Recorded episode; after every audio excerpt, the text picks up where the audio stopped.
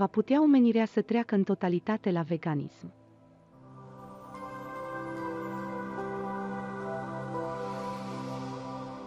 Scurt pe dos cu Alina. Consumul de carne nu poate fi eliminat din omenire. Acesta nu e doar un obicei sau o tradiție străveche. Omul s-a născut cu aceasta, în asta el există. Și încă este necesar să se demonstreze că fără asta el poate exista. Nimic nu-i va înlocui carnea. Dacă renunțăm la consumul cărnii de animale, atunci trebuie să renunțăm la toate urmările sale. Să nu mâncăm ouă, grăsimi, proteine, carbohidrați, să nu producem produse din pielea animalelor, etc.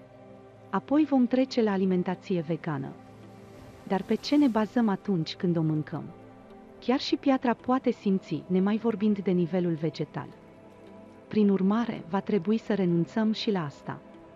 Unde atunci vom ajunge?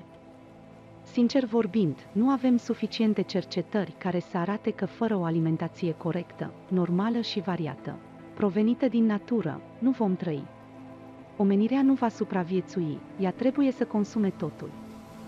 Lumea a fost creată pentru ca omul să folosească tot ce este mai jos de nivelul său. El s-a urcat în vârful piramidei și totul este pentru el, să mănânce corect, atât material cât și spiritual. Întreaga omenire a fost creată cu scopul ca noi să justificăm exact această existență, dar nu să o modificăm.